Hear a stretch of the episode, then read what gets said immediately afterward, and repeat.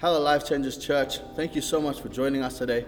We've got an amazing word for you, so get your pens and your notebooks ready because God wants to speak to you today. Enjoy. Hello, everybody. Wonderful to see you all. Well done, Mish. You nailed that, even though you are, look like you're developing tonsillitis. Proud of you. Thank you. Thank you. Thank you. I think it's beautiful when people just are willing to lay down their lives uh, for the sake of us gathering, even though it's cold and even though uh, there were a whole bunch of people that are normally come to this evening that were part of the ordination this morning, and so it's a smaller crowd. But what happens here? This is this is this, the real deal. This is when God comes because we are committed to meeting together. We know that God will meet with us. We are the church, and I really believe that God has a word for us and for you today. For you, so that you would re- remain part of us, so that you would be encouraged this evening. I've entitled the message this evening, Take Heart, just an encouragement to the righteous. And uh, I came across the saying, and that's what kind of gave me the idea. The saying says, Haters are like crickets. They make a lot of noise. You can hear them, but you can't see them. And when you walk right by them, suddenly they get quiet. You've heard of the haters, right? The critics, the naysayers, the guys who think that you can't do anything right. And they come in many shapes and forms. Sometimes it's something on social media, sometimes it's something written on a kid's report. Sometimes it's a diagnosis that you get. Sometimes it's critics in your own head that just tell you that you're too far gone, that you're never going to make it, that your finances are not going to come right, that you are never going to get into the degree that you want to study, that you are never going to make it through to the next level of your career. Just that, that critical voice, the haters, this, those, the voices that make you want to give up. And I don't think that God looks on, on those voices very, very lightly. I actually think that God is very indignant and angry with those voices. There is a, a line, a verse in Ezekiel, the Old Testament, where people have been discouraging the righteous. And God says this because you disheartened the righteous with your lies when I had brought them no grief. You can imagine what it carries on to say. But just the, the righteous indignation of a God who is leading his people through a difficult time to a hopeful future how he feels about those that would come with the criticism and with the no's and with you can't and with the you're not good enough and you're not going to make it. The disheartening before you get to the journey, before you get to the destination as you go along the way. And I don't want it to be said of any single one of you that you didn't make it to the finish line because you quit that you didn't make it to the finish line. You didn't ever know whether or not victory would be yours in the end because you never made it to the end. And I don't want that to be your situation. I was watching a, a Shakespeare play with my, with my kids uh, called Henry V. And in Shakespeare's version of Henry V, Henry is a king of England. And he comes across information that he is actually the rightful king of France. That according to the way that fr- the French work out genealogies with mothers included, he actually should be the king of France as well. And so he gathers together the English guys and they decide to go and take what is rightfully theirs to join the countries together. And uh, King Henry V goes across to France and for a whole year, they fight and they fight and the weather is terrible. Have you ever been in terrible weather? Just rainy, miserable, cold. They're camping, they are not at home, and they are fighting, and there's losses along the way. And the guys are really discouraged. And a year into the fighting, the French decide to come at the English with everything to get them out of their land once and for all. And the, the date is set for the battle, and it's in a couple of days' time. And as the days leading up to the battle uh, are, are passing, the French keep sending a herald, a messenger to King Henry in front of all his soldiers to ask him if he wants to ransom his life. And the reason that's significant is because the herald is actually making sure that all the others can hear and saying, King, if you sell out, if you give us a certain amount of money, we will let you go with your life. But all of the losses that the English army have suffered would have been for nothing. If the king sells out. And, and so King Henry is so angry with this herald as he comes again and again to, to discourage, basically, to pretend to ask for ransom, but to make rumors spread through the English camp that the king is going to sell out on them, that the king could step out of this battle at any moment. Why should the English, after a year of sleeping in the cold and damp and fighting and losing their friends, get up and fight with everything they've got? On that, but the, the day of battle that was to come, if there was a possibility that halfway through the day the king should, could go, okay, I think I'm going to lose, I'll sell out.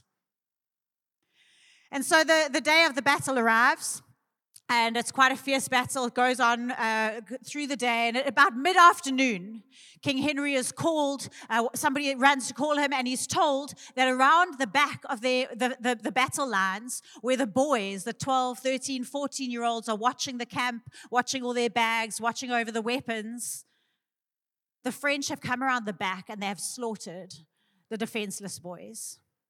And Henry goes and he, he's got one of the boys in his arms, just devastated at the losses that the English are fighting in order to take what they believe is rightfully theirs. And in that moment, the herald comes again. And King Henry cannot believe his, his nerve. He is furious. He grabs the herald and he throws him down into the mud and he says, How dare you come again now? When you have done this to our boys, how dare you come and discourage us now? And the herald says, No, no, no, no, no. I'm here to ask if we can collect our dead. And King Henry says, What do you mean? What do you mean collect your dead? Is the battle over? Who's won? Whose day is it? Is it the French or the English? And the herald says, The day is yours, Your Majesty. You are King of France. And with that, uh, Henry is brought to the numbers of his dead and the losses that the English have faced, noblemen, people that he's had meals with, friends of his. And there has been tremendous loss, but there has been victory because they didn't quit. And the losses were not for nothing. Friends, I know, I know, because of the time of history that we're in, that you have experienced at least discouragement, if not tremendous loss in the last few years. And that those around you have done the same, and that as an army, it feels like a year at least of camping in the rain and the cold and losses. And it feels like maybe we should just quit. Maybe we should just tap out. And the reason that I know that is I believe that we're in a time of history called the great falling away, the apostasy, the time when it is given to the enemy to discourage the saints of God and to, to get them to quit before the victory, because the victory is just around the corner. There's another battle that I want to take you to that is in, in Israel's history. It's in the Old Testament, biblical times. And the king of Aram in the Middle East is uh, fighting against the king of Israel. And he's coming into, into Israel and doing raids and trying to uh, take over and, and little pockets of land and cities and towns. But the trouble is, every time the king of Aram makes a move, the king of Israel is one step ahead of him. As he comes to set up an ambush, the king of Israel is already there. As he chooses a place to go and camp, the, Isra- the Israelites are already there. And so the king of Aram gathers his advisors and his wise men and he says, Who of you are a traitor? Can you please tell me which one of you are on the, on the king of Israel's side? Because clearly somebody is giving him our every move. And they say, No, you know what it is? The king of Israel has got a man of God called Elisha who seems to be getting a download of everything that we're about to do. It's as if he's sleeping in your bedroom. He knows the whispers that you, that you make upon your pillow, and he is telling the king of Israel every move. And so the king of Aram says, Okay, well, can we go and arrest him? Can we go and capture him? We need to get rid of this guy so that we can win. And so that's exactly what they do. They go with a strong force in the middle of the night, chariots and horses, and they surround the town that Elisha is in. And as the first light uh, comes up in the morning, the servant of Elisha goes out and quickly turns around and comes back inside because he's seen that their town is completely surrounded by this strong force with chariots and horses. And he says, Elisha, Elisha, we are in big trouble. They know what you're doing and they're here to capture you. And Elisha's super calm. And he says, God, would you open the eyes of my servant? And with that, the servant takes another peek outside and he sees not just the chariots and the horses and the strong force against them, but he sees infinitely more angelic host for them. And he sees that they are actually in, a, in the strongest position possible. And with that, the Elisha says again, God, would you close the, the enemy's eyes? So, not, not physically, in the same way that he opened the servant's eyes, can you close their eyes so that they don't know what's going on? And then he goes outside and he says to them, Who are you guys looking for? We're looking for Elisha. He goes, Oh, shame, come with me. I'll show you where to find him. And so they all follow him this, the chariots, the horses, they're all following after the guy that they were supposed to be capturing, all the way into Samaria to the king of Israel. And only when they get there, are their eyes opened and they realize that they've been duped and that they are now in the middle of enemy camp. And the king of Israel cannot believe the gift he's been given just after breakfast. He's like, This is the greatest day. And he says to Elisha, What should I do, my lord? What should I do, my father? Should I kill them all? And Elisha says, No, no. What would you have done if you had captured them with your own sword and bow? These are enemies of war. Feed them. Give them something to drink. They're exhausted. And send them home. They are defeated. So, three things that I want to take on how do we fight as the righteous? How do we win our battles as those who are the righteous? A little bit like Elisha did that day. The first thing that I want to look at is that we need to align wisely we need to make sure we're on the right team. This is an encouragement to the righteous. So, how do we know that we're on the righteous side? Sometimes when we're under attack, and particularly criticism, uh, we we think maybe we've done something wrong. Like maybe we are not on the right side. We we are under so much attack, and there's so many against us that perhaps we haven't aligned wisely. But I want you to notice here that it was because of what Elisha was doing that he was under attack. That it was because of him aligning wisely and being on God's side that the enemy had singled him out. And so sometimes when you feels like you're singled out by the enemy, it's a compliment. Don't be discouraged by that. But then secondly, how can we know that we have aligned wisely and that we are on the sake that we're on the side of the righteous? I want to read to you from another prophet, Ezekiel, and he says this. The people of the land have practiced extortion and committed robbery. They have oppressed the poor and needy and have extorted from the sojourner without justice. So they, are not doing okay. They're not, the, they're not being righteous. And I sought for a man among them who should build up the wall and stand in the breach before me for the land, that I should not destroy it. But I found none. And therefore I have poured out my indignation upon them I have consumed them with the fire of my wrath. I have returned their way upon their heads, declares the Lord. What I want you to notice here is the first verse, it was very clear that these guys, Israel, weren't doing so well.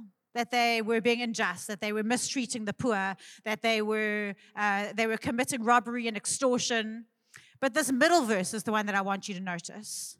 And I sought for a man among them who should build up the wall and stand in the breach before me for the land, that I should not destroy it. But I found none. Friends, I want you to know, and, and hopefully to encourage you, that I, in my own marriage, have broken down the defenses that would allow me to stand on my own righteousness. There are defenses, there are decisions that I have made that have made me lose my position of saying, but I'm righteous, God, therefore you must fix my marriage.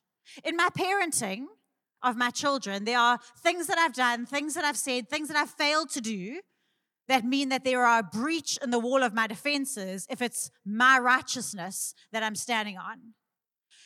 But God is looking to fill the, the breach in your wall of your defenses as He looks over on us motley bunch And everything we've done this week and everything we've done this month and everything we shouldn't have done and the guys we've driven past that we should have stopped for and the people we haven't greeted that we should have greeted and the things we've said that we shouldn't have said and the things we've watched that we shouldn't have watched. He's looking at all of that mess and he's saying, Can I find someone who would stand in the breach of the wall so that I, these guys, whom I love, can be on the side of the righteous? Another prophet, Isaiah, says this about a man that hopefully can stand in the breach one day. He will become a sanctuary and a stone of offense and a rock of stumbling to both houses of Israel, that's Judah and Israel, a trap and a snare to the inhabitants of Jerusalem. There's prophecies here of a man that was to come that would be able to stand in the breach. That God looked over Israel and he said, My people are unrighteous. I need to help them to be on the right side. I need to be able to help them to align wisely. And then prophets started to prophesy that there would be one that would come that would be a sanctuary, that would be able to stand as a rock of refuge behind which we could hide, that would be able to be the defenses around us, that would put us on the inside of the camp of the righteous. But not only would he be a rock of refuge, he would also be a stone of offense. Why? Why would he be offensive? Because in order to hide behind him, you need to acknowledge that there is a breach in your wall. You need to acknowledge that there are things you've done or not done, or said or not said, or been or not been, that have caused you not to be defendable in court or before God. When we admit that, then he is no longer a rock of offense, but becomes a sanctuary of refuge. That was prophesied, and a number of centuries later, Jesus, the Son of God, walked this earth, and a friend who knew him recognized this is the guy. This is the rock that we've been waiting for. This is the sanctuary, the rock of refuge, the one that God looked over Israel to say, Can I find a man who can stand in the breach? And a friend of his and as a disciple, Matthew, wrote this about Jesus. He who falls on this stone, Jesus, will be broken to pieces, but he on whom it falls will be crushed.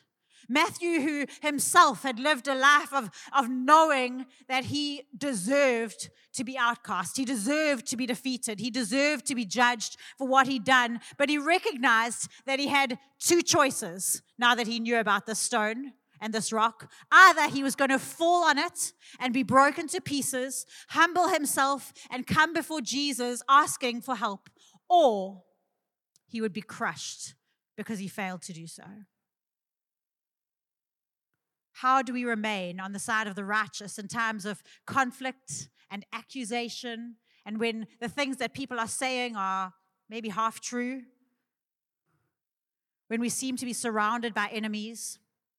Friends, we humble ourselves so that we will not be humbled. We fall on Jesus so that we will not be crushed. Let his goodness break you to pieces so that you will not be crushed by his holiness. There was a woman who, who realized that this was who Jesus was. And as he picked her up off the floor, he said to her, Where are your accusers? Where are the critics? Where are the haters? Where are the naysayers? Come and tuck in behind me. Come and tuck in behind me. If you will humble yourself and, and fall onto the floor yourself, come and tuck in behind me we read in, in Romans that those that God has called, us, his elect, his chosen, those who he's called and, and put in this room, he has also justified. And those whom he has justified, he has also glorified. He, those who he has called, he justifies to be on the side of the righteous. And those who are, he has justified, he glorifies to be the victorious. It goes on to say this in verse 31 What then shall we say to all of these things? If God is for us, who can be against us? Victory is ours. The day will be ours. If God is for us, who can be against us? Because, friends, when He looked at you and when He saw the breach in your defenses and your inability to defend yourself with your own righteousness, He did not spare His own Son, but gave Him up for all of us. How will He not graciously also give you all things and protect you and defend you and step you into health and healing and wholeness? Romans carries on to say, Who shall bring any charge against God's elect? It is God who justifies. Who is there to condemn? Shall tribulation or distress or persecution or famine or nakedness or danger or sword, even if we are criticized and killed and under attack all day long, yet in verse 37 it carries on, in all these things we are more than conquerors through God who loved us. We need to align wisely, friends. And the way that we align wisely, the way that we make sure that we are in the side of the righteous, is less about what we do and more about who we call upon. That name of Jesus that we sang that is over us. Secondly, as Elisha's servant learned, we need to see rightly. When you walk out and you see that you are surrounded by enemies, when you check your social media and you see that you're surrounded by haters, when you are surrounded by critics and naysayers and, and those who say that the country is not going to be okay and your kids are not going to be okay or your marriage is too far gone and your bank account's a joke and your career is on a hiding to nothing, when you're surrounded by all of those enemies, you need to also see rightly. You need to also see what and who is on your side. I want you to know, take a minute to just look around the room. We are for you. We, we are for you. We are here to pray with you. We are here to walk with you. We are here to encourage you and let anybody discourage you. And we have brought you no grief. we will sort them out. There are more that are with us than those who are with them. As the, the prophet said, don't be afraid. The prophet answered, Those who are with us are more than those who are with them. The trouble is, like King Henry discovered, when you fight an enemy territory, the enemy has an endless supply of soldiers, it would seem. That you just defeat one and oh, here comes another one. We are an enemy territory. We are an enemy territory. Wake up to the reality that we're living in. This is the times that we are living in. We are in enemy territory and victory is around the corner. That is your reality. No matter what the TV you're watching tells you, no matter what your friends are telling you, that is your reality. We are in enemy territory. There is an endless supply of enemies, and those who are with us are more than those who are with them. We need to see rightly. We need to see what His word is over our businesses, what His word is over our health, what His word is over our family. We need to see rightly. We need to understand that we are the hopeful. We are those who understand the hope that we have in the future reality, that we are those who gather together and pull forward into that future reality irrespective of what we see around us. We can see more than those who do not have God on their side can see. We can see a future reality, and that is what we are fighting for. You see, humility does look like modesty when we're trusting in our own ability, but humility looks like confidence when we're trusting in God. So we humble ourselves and are modest as to what we can accomplish in our own strength. But because we have humbled ourselves, we are not trusting in our own strength. We're trusting in God and we are confident in our humility because we are trusting in God. We need to align wisely. We need to see rightly in order to have courage. And then, lastly, we need to deal kindly. It's interesting to me that as Elisha takes these enemies straight into the king's camp as he has an opportunity to really sort those oaks out. Elisha says to him, What would you have done if you've captured them with your own sword and bow? What he's saying is, enemies of war are disabled, they're powerless, they're impotent. And that is why we can be kind to them. Jesus calls us to love our enemies. He's, he says this I say to you, love your enemies and do good to those who hate you. Bless those who curse you and pray for those who abuse you. How, why does the same God who is furious with those who are disheartening the righteous, calling us to love our enemies? It's because he wants you to know your enemies are impotent. They are defeated. They do not know the truth. They do not see rightly. They do not understand. And therefore, you can kindly feed them, pray for them, Ask God to bless them, open their eyes, ask them, to, God, to enable them to understand Him, to fill them with love instead of hate. We can deal kindly because we're not fighting them for life, they're captured.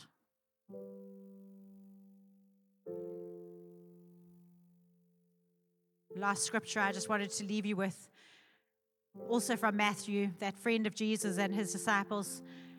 Jesus' words as he's speaking to another disciple who has just realized who Jesus is. He's just realized you are the Messiah, the Son of the living God. You are the one. You are the one that Jesus that God was looking for that would stand in the breach. You are the rock that is the sanctuary and the rock of offense. You are the one that we're supposed to fall on and be broken to pieces so that we will not be crushed. You are the one that's going to defend us. You are the one through whom our victory is going to come. And Jesus looks at him proudly and he says, I tell you, you are Peter, which means rock. And so he has a little play on words. He says, On this rock, this truth that you've just understood, I will build my church, and the gates of hell shall not prevail against it. I will give you the keys of the kingdom of heaven, and whatever you bind on earth shall be bound in heaven, and whatever you loose on earth shall be loosed in heaven. That is the power that you have, friends. Whatever you, the church, bind on earth will be bound in heaven. We get to change reality by aligning wisely, seeing rightly, because the power is in our hands.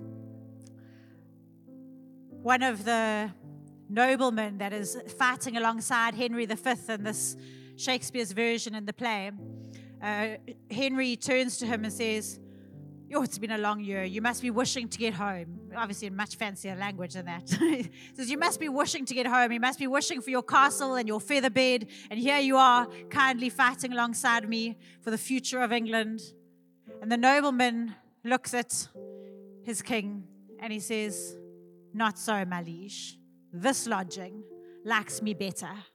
For I may say now, I lie like a king. Not so, my liege. This lodging, right here, in the, in the rain and the mud, in the tent next to yours.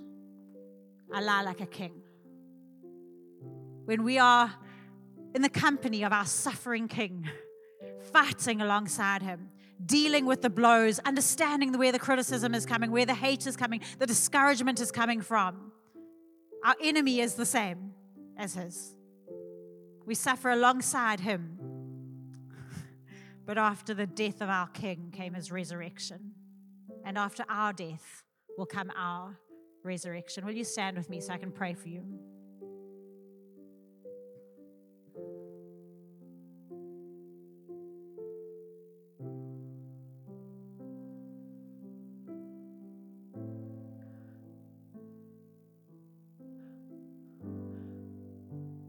Jesus, I just pray for your holy awe to fall upon your church right now. That this Jesus that we've been talking about, that was prophesied, that we've been waiting for throughout time, throughout history, it's you. It's you. And you're here.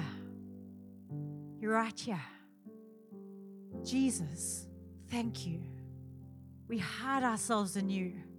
Oh God, we repent. We humble ourselves of our own insufficiencies and that you would call us your righteous, your elect, that you would call us because you had intended to do so, that you would justify us, that you would call us righteous, that you would glorify us and lead us into victory. We thank you, Jesus. We hide in you right now. We just accept that position, aligning with the righteous through what you did, not what we did. We accept, God, that we have the keys to the kingdom. And right now, would you bind up the enemies that are against us, God? Would you bind up bad diagnoses and bad reports, bad comments and critics and naysayers? God, would you bind up the thoughts in our head that would discourage us, that would come against what you are doing in our lives, that would come against our dreams and the things that you have put in us, God? Would you bind those things up, God? We give ourselves to you. We align with you. Would you open our eyes? Would you put courage in our hearts and fire in our bones today? In your name, Jesus. Amen. Well, we hope you were encouraged and inspired by that word today. If you would like to know more about what's happening in the life of the church, please check out our socials on Instagram and Facebook, subscribe to our YouTube channel, or check out our website, lifechanges.org.za. Enjoy your day.